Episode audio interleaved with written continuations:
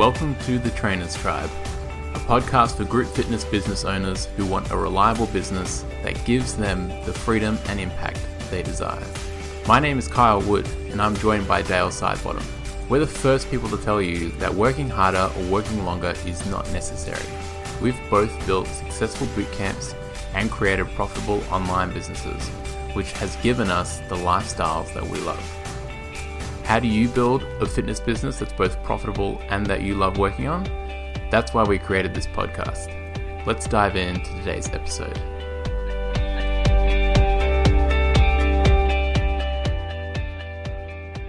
Alrighty, guys, uh, welcome to uh, episode nine of the Trainers Tribe. And today, Kyle, we're very lucky. We've got, uh, I suppose, a little bit different a guest than what we'd normally have on, but we've brought on one of my friends, Jarrod Robinson. Welcome, Jarrod. How are you? Thanks for having me. No worries, mate. Now, for a bit of a background on Jarrod, uh, he's a PE teacher like myself. But where we think our listeners are going to get a lot of quality content today is that Jarrod's gone from being a PE teacher and he's turned that into a full time online business. And he's is killing it. So we're going basically get a little bit of his journey, how he's got there, and now some of the things that he's put in place. So I think it was mentioned before that he only works two or three hours a week, which is uh, pretty nice for some of us that are working two jobs out there. So yeah, Kyle, I don't know if you've got anything you'd like to say before we start, mate. How's your week been? Good. Good. I'm feeling pretty tired actually Okay. because I just had my P- PT session and uh, he made me climb climb the rope. It was actually kind of like being back in PE. I could never climb the rope. Oh man, I tell you what. and then he's like, "You climb the rope. You're not allowed to use your legs." it's just like what? You'll be all right, mate. So, I'll, It's I'll- see my fitness has progressed. it is back in. 12, Uh, 13. you got two PE teachers here, mate, so we'll go real easy on you. So, um, so Jarrod, if you'd just like to uh, basically give us, uh, I could go in and give it for you, but talk a little bit about your background, mate, how you're going to teaching and where you're from and everything like that. Well, we grew up in that amazing area of Victoria, the Goulburn Valley. Um, I was on the right side of the river, though, Dale. I think you were on the, the wrong side of the river. Um, obviously, coming from Mooroopna, but no, I've always been interested in in phys ed. You know, probably because it was the only subject that I used to sort of excel in. Probably very similar to you, I would imagine, and um, that led me down the path of you know eventually being a teacher. But I was always interested in phys ed and, and technology. So, you know, at the same time as being involved in football and track and field and etc., I was very keen on writing websites and playing video games. And somewhere along the line, that became the thing that I was interested in. I went and, and studied to become a teacher there.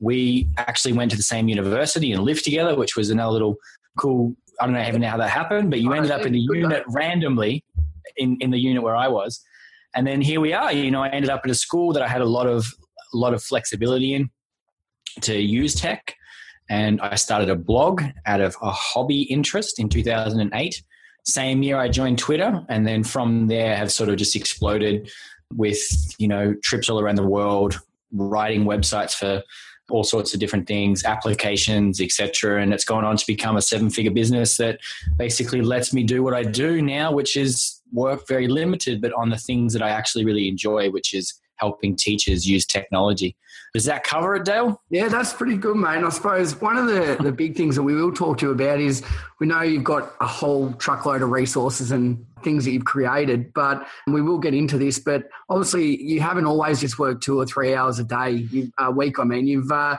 gone from where you're working, juggling two full time jobs, and you're working in excess of 100 hours a week. for sure And I know that, well, I'm in sort of a similar boat at the moment. A lot of our readers and listeners out there are in the same situation where they're juggling two careers. They might have started being a PT or running a boot camp as a side job and it's starting to go really well. How did you finally just say, right, I'm, I'm just going to focus solely on my online business? Like it's such a massive jump. Well, it is. It absolutely is. And, you know, I've been there in that same situation, working 100 plus hours a week, doing pretty much nothing but work. And I loved it. And don't get me wrong, I value a need to do that. I think everyone has to have those periods of hustle and drive. And especially when you're trying to create something new, I think you know yourself, it's, it's that hard work that will eventually lead to success. And um, I wouldn't say don't do that ever, but at some point it got to a stage where my real value was not in the work that I was doing for most of the time. It was actually in the stuff that I was doing on my side project. So the side project actually grew to a point where my impact and my ability to help people was far greater there than it was in the classroom day to day. So what does that mean like for someone who's starting their own bootcamp business? You know, eventually your probably real value isn't in you sitting there training your own clients one on one you being the person doing that. At some stage, maybe it is you being outside of that and hiring other people to do that role for you. So I was in that crossroads and I made the jump, and there's been that way more value. The business has grown because of it. And therefore, my ability to do the things that I'm really passionate about and can only do has sort of opened up. I know you'd be the same, Dale. Like, what's the thing that you do best in your world, do you think? Geez, you put me on the spot. I thought it was interview, Joe. But uh, no, I suppose uh, I'm quite similar to you. I see myself as more of an educator and uh, being able to motivate people. So I'm like you though, where I and I know a lot of our listeners are saying that they love all their professions they do. So I love teaching and I love running my PT sessions, my boot camps, and my online business. And I know you were the same, but it, I suppose you you've actually taken that big risk, and I know Kyle's done the same. Whereas mm-hmm solely working online now. It's a massive thing to do. It is. It is. It's a risk and it's a gamble. And but you know, I look at the thing that's the most scalable and the the thing that can have the most impact. And it's for me, as much as I loved teaching, I, I couldn't do that in the classroom. And it was at the same time my ability to like actually have a business that helped myself you know, I was I was probably putting my health in jeopardy as well. You know, by working these hundred plus hour weeks, and uh, eventually it made sense. So, Kyle, what was the thing that led you down that path of working less? Uh, mostly, like it was you know, with training, you have scheduled appointments throughout the day.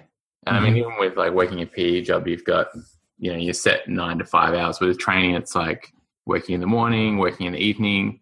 And even if you're only doing, say, six hours a day of training people, because it's so spread out, it's it feels like a full day and it just becomes exhausting after a while, yeah. like getting up early every morning. And I mean, I guess you would have been doing the same thing in your daily getting up. And it wasn't sustainable. Like there was mm-hmm. so many times when I came like that close to burning out and then um, I have to take time off and then I'd come back, but it was just repeating the cycle. And I knew that for my own health, that I needed to find I needed to find a different way.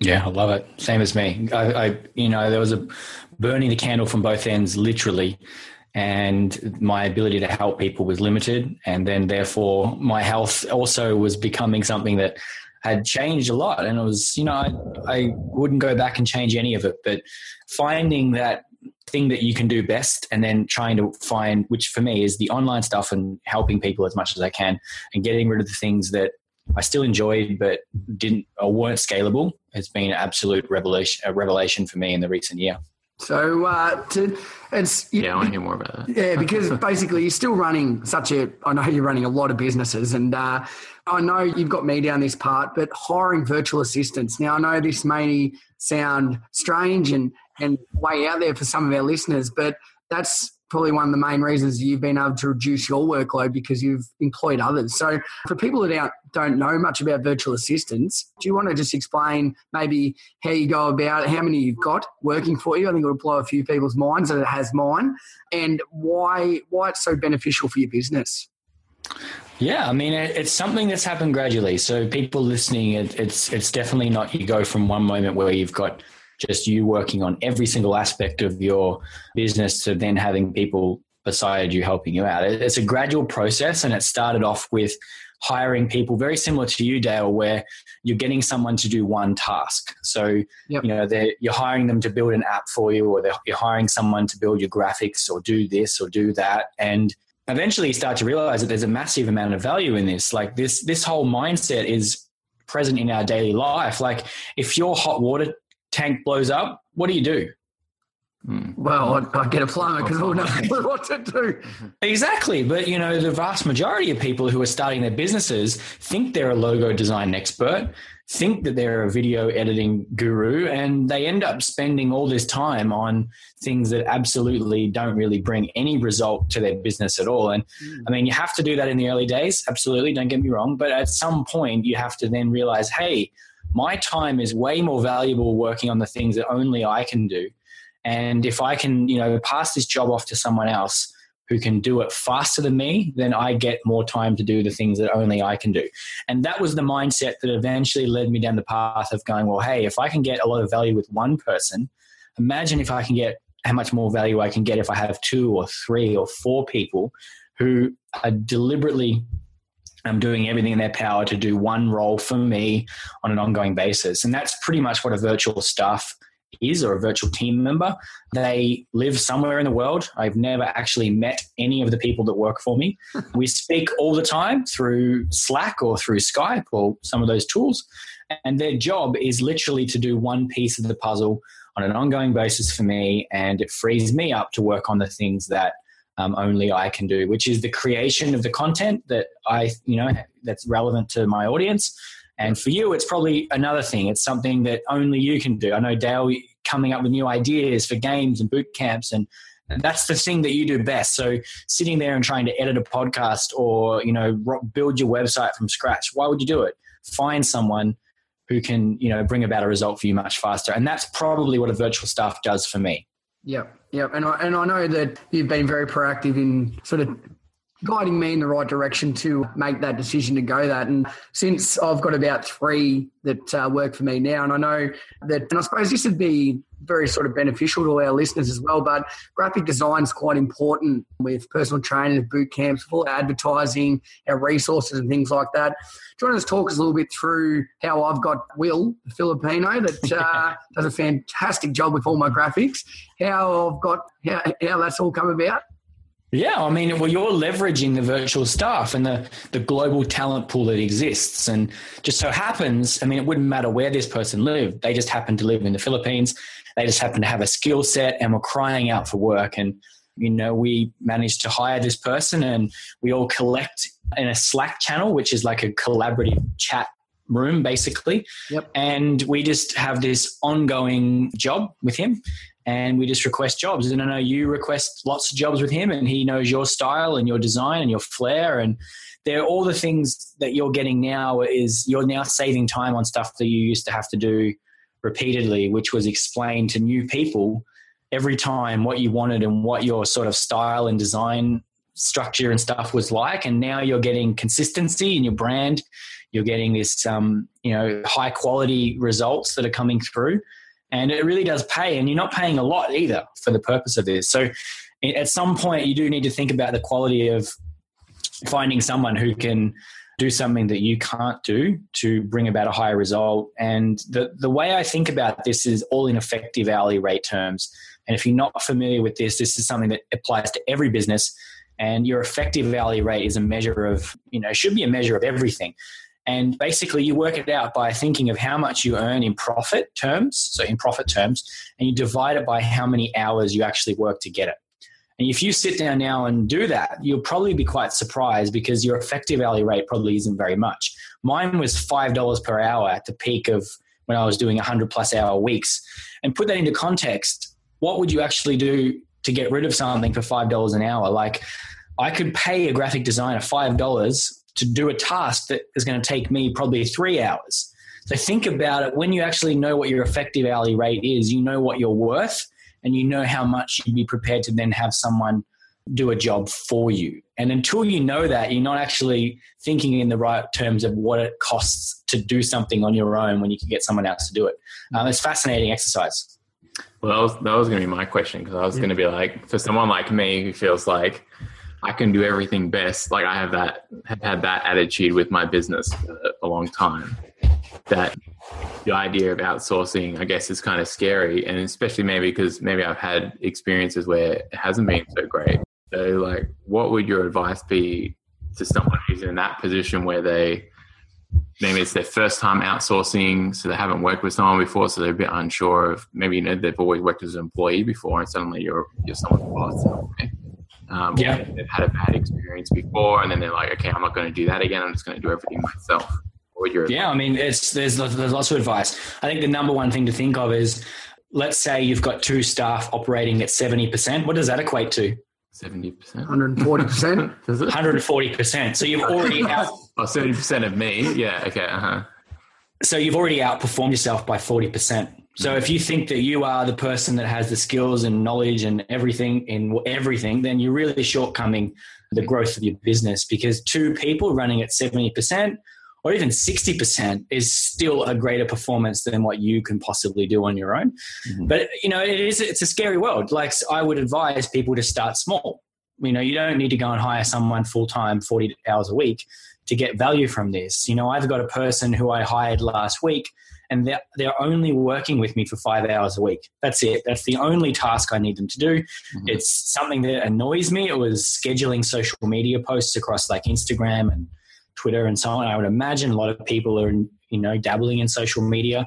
Yeah. Why you need to be the person sitting there doing that is is definitely something that you should consider getting rid of. Finding someone who does that for you only and you know then you've just freed up four or five hours for yourself for the week to work on things that are high, much more valuable. So the the success i've had with virtual staff has always been starting small starting at a place like upwork.com putting up a job keeping it to a finite amount. You have complete control over how much you choose to pay someone or who you choose to work with.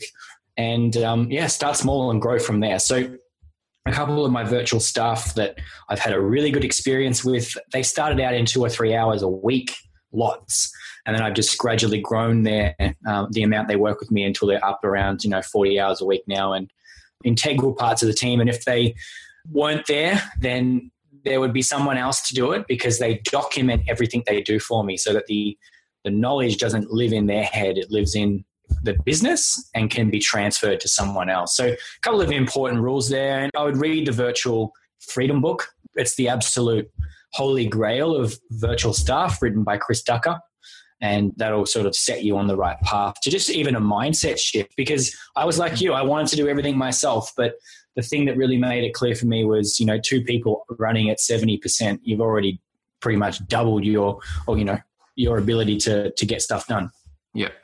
Oh, that's great. And I, I, suppose the big thing is, I know now I've, I've got quite a few that work for me as well, Jarrod, and that the more specific with your instructions, the better the results are going to be. And you have to realize that most of these come from different countries and that they don't have the same ideas or vision that you do. So, yeah, sometimes it can be a little bit harder, but at the end of the day, you know, you're getting what you paid for. And once you find a really good working relationship, then it's such a good skill. You know, they're fantastic. So, as I said, I'm I'm a big believer in them, and I know I was speaking to you the other day about this, Kyle, that the amount of work they can sort of take off your hands and really do a really good job of. I think it's uh, fantastic. So I suppose that leads us into next question, and I know with a lot of sort of boot camps and things like that is all trying to generate leads through Facebook, Google Ads, everything like that. Um, now, Jarrod, what are some of maybe the best tools that you've used through your emailing list or lead pages or click funnels, anything like that, to generate leads through Facebook or just to build your audience? Well, I mean, firstly, if if you're listening and you don't have an email list, then that's the first thing that you need to do. It's your action step. Get off, create an account at MailChimp or anything. Just get started collecting emails. The sooner you do it, the better. Because email is really the only relationship that we have with a potential customer that we own. Like Facebook, you may have a big list of people who like your page. You don't really know who they are. And if Facebook decides that you're not following the rules of their game anymore, they get rid of you. So start with email, and that's the focus for me is is you know building that email list as big as I can and a few tools that help with that I do have Thrive Themes, which is um, a WordPress plugin that you can install. And um, it's a one time fee. It's like $99 US or something. And then you can build landing pages and you know opt-in forms so people can sign up for your stuff so you need to be able to do something like that where you can collect emails and the good part about thrive themes are is that it has lots of little templates so that you could you know easily put up a new program and the, the details of it, and then say, click here to go onto the waiting list, and then start building up some interest um, yep. from people who might be interested in whatever you're looking to sell. So you've got to have some ability to store the emails and some ability to capture them with some sort of landing pages. And then from there, well, I mean, the game is pretty pretty exciting. So Facebook is hugely hugely popular for for capturing leads And, uh, you know, I run advertising campaigns from Facebook all the time. And you can do it so easily. You just go in, create an ad set, get a nice image that is eye catching and, you know, is going to attract attention and drive people to that landing page that you created in Thrive Themes or Lead Pages or whatever you're using and get them on your list. And the best part about the Facebook is that, it's particularly relevant to the people listening, is that you can target by area. So if you're running boot camps in Richmond, in Melbourne, then the people in Richmond and Melbourne can be the only people who see that ad and can be driven to um, the, the email list that you have created for them. So for me, I have constant ads running every single day. I change them up every week. So every time I do a new blog post or a new content piece, that becomes the, the thing that I swap out and continue driving my audience to that particular offer. And just builds up my audience so I can continually communicate with them. That's, uh, and I suppose that'll lead me into my next question. So you spoke highly of your, how you use emails to sort of build content re- relate to like your clients, your customers, everything like that. What else do you use that sort of the content from your web, like your email list to do? I know you're very big with your workshops and things around the world. How do you then turn your email list into actual customers when you do your face to face workshops? Yeah, really good question. So very similar to what people would want to do here. I mean, an email is is is not much on its own, is it? It's just it's an email address. Yeah. So the very next step, whenever you've got email from an email address from anyone, is you want to try and find out more about that person. So um, a lot of the the tools that we've spoken about, Mailchimp, etc., they allow for you to do things such as an autorespond autoresponder. So the minute someone gets on your list, it sends them an email welcoming them you know, and inviting them to fill out some more information. So the more you know about the people, the more you can help them. So one of the very first things that happens in my list when people sign up is they get a survey. That survey asks them where they live. It asks them, you know, what they teach and what their problems are. And while that's really helpful for me, it's helpful for them too because they get to express their things that are troubling them. But I get to know more about my audience. So your bootcamp listeners and people running their own little programs, as soon as someone jumps on your list, you should be knowing where they are, where they live, what they have had experience in. You should be knowing what they're willing to spend on all the different programs that you may offer because they become marketing points that you can then position to those people and offer them down the road. So if you've just got an email list, an email on your list, and you're missing so much of the story about things that you could potentially offer to them later. So the first step I would say, Dale, to answer your question is find out more about them so that the offers that you create can be relevant to those people. That's the first step. And for me, once I know the country that they're in and I know the problems that they've got, makes it really easy for me to plan where my next workshops are going to be, where my next events are going to run, what my next lot of programs are going to be that I sell. Um, and without that data, then you're sort of just doing it blind. So know more about the people who are on your list, and uh, it's a really big, big arsenal. Yeah, yeah, perfect, mate, perfect. What tool do you like most for running, sending out surveys? So I use a tool called Typeform, and um, Typeform is just because it looks amazing. You can use something like SurveyMonkey as well. I mean, or Google Forms if you've got no budget and you just want to get the data. Google Forms will let you do the same thing. And the important thing for me is, and it's a little bit more of an advanced step here, but on my email list, uh, everything that people give as a survey response, that becomes a tag for that particular person. So if Dale signed up to my list and um, I had his email address and his responses were that he teaches in a high school and that he was, you know, in this city, then those tags live on that person's contact in my email list. And what that means is that I can go to my email list and search for people who live in Melbourne, and there they are, all the people who have said that they are in Melbourne are appearing. So if I have a Melbourne workshop, I can now offer it to the people who are only relevant for that particular email message. And relevancy is one of the most important things that you can have with your information. So, yeah, any tool that lets you find out more and record that data is, is going to be really, really useful in your marketing purposes.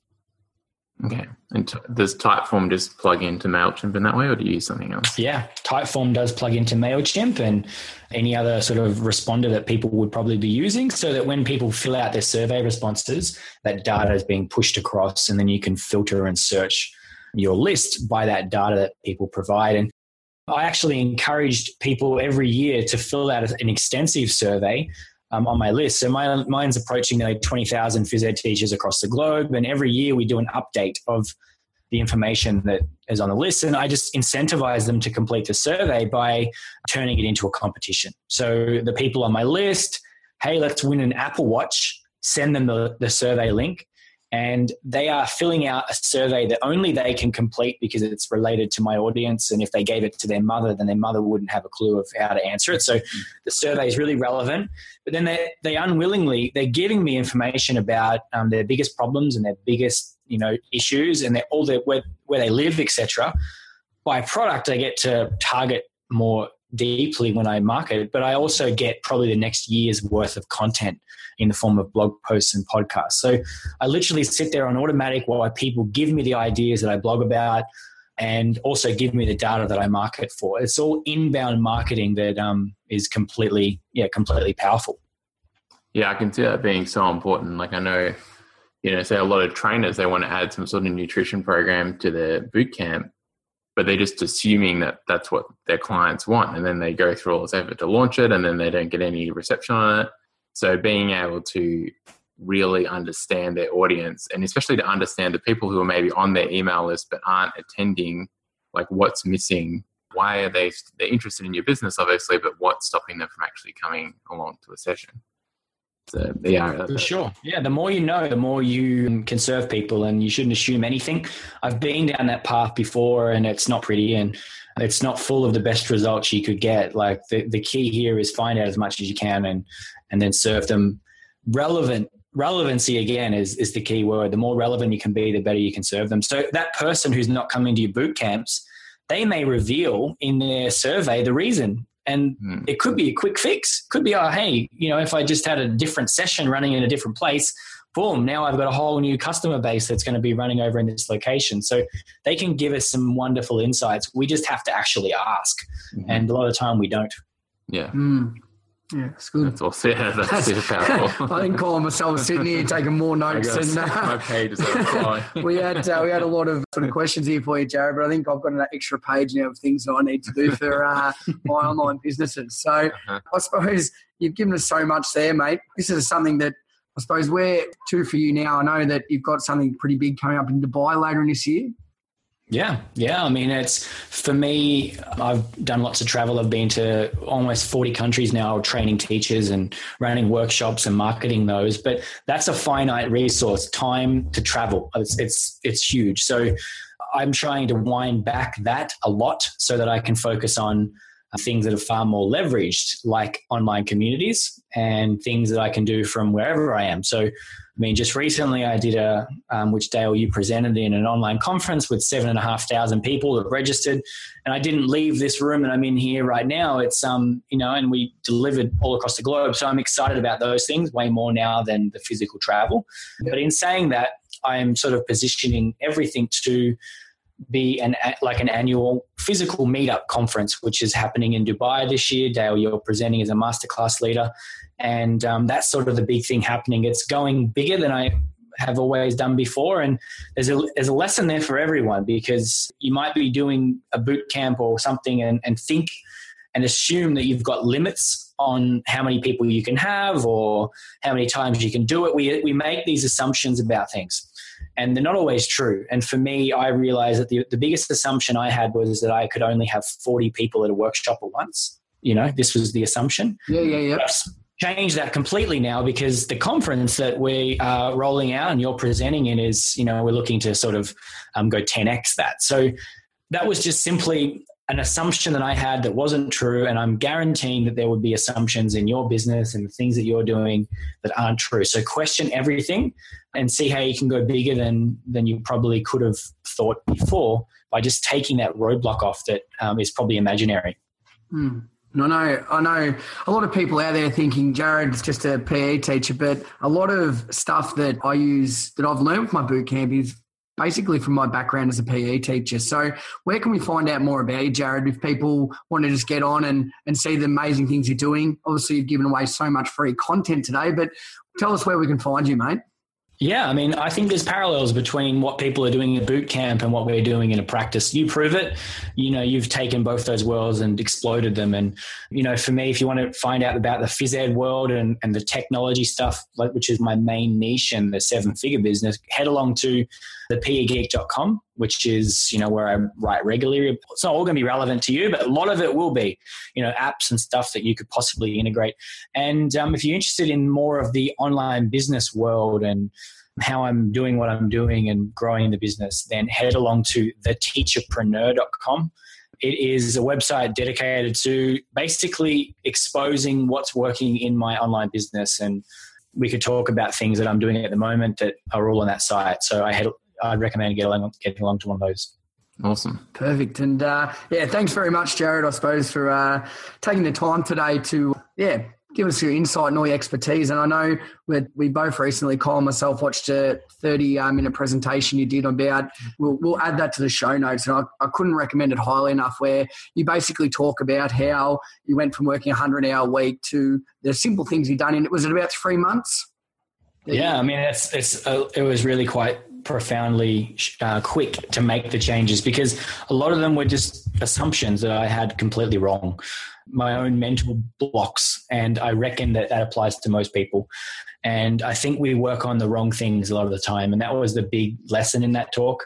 We tend to spin our wheels on rubbish when we could be just focusing in on you know the things that are, that are meant to be focused on. Yeah, and I, and I think that really hit home with Kyle and myself, and yeah, we'll definitely make that as part of our, our show notes today. So um, hopefully you got some amazing stuff out of that, guys. I know that uh, Kyle and myself have spent more time writing than worrying about the questions we're going to ask. I think you led most of the interview yourself, Jarrod, but thanks for taking the time today to speaking to us, mate. Really appreciate it. Yeah, man. See you. Thanks for having me. Alrighty, guys, thanks for listening. If you uh, really like our episode, you can uh, leave feedback and check out our show notes. Yeah, you can find the show notes to all our episodes at trainerstribe.com forward slash podcasts. Uh, and if you're feeling generous or you'd really like to let us know how you're feeling, you can go to iTunes and leave a really nice review for Kyle and myself. Yeah, or if you want to help us spread the word and get more trainers, you know, putting some of this awesome stuff into action and helping to improve our industry, uh, just email this onto someone else or forward it or tell them about the show. We'd really appreciate it. It's really helpful. I've been uh, Dale Sidebottom. I've been Kyle Wood.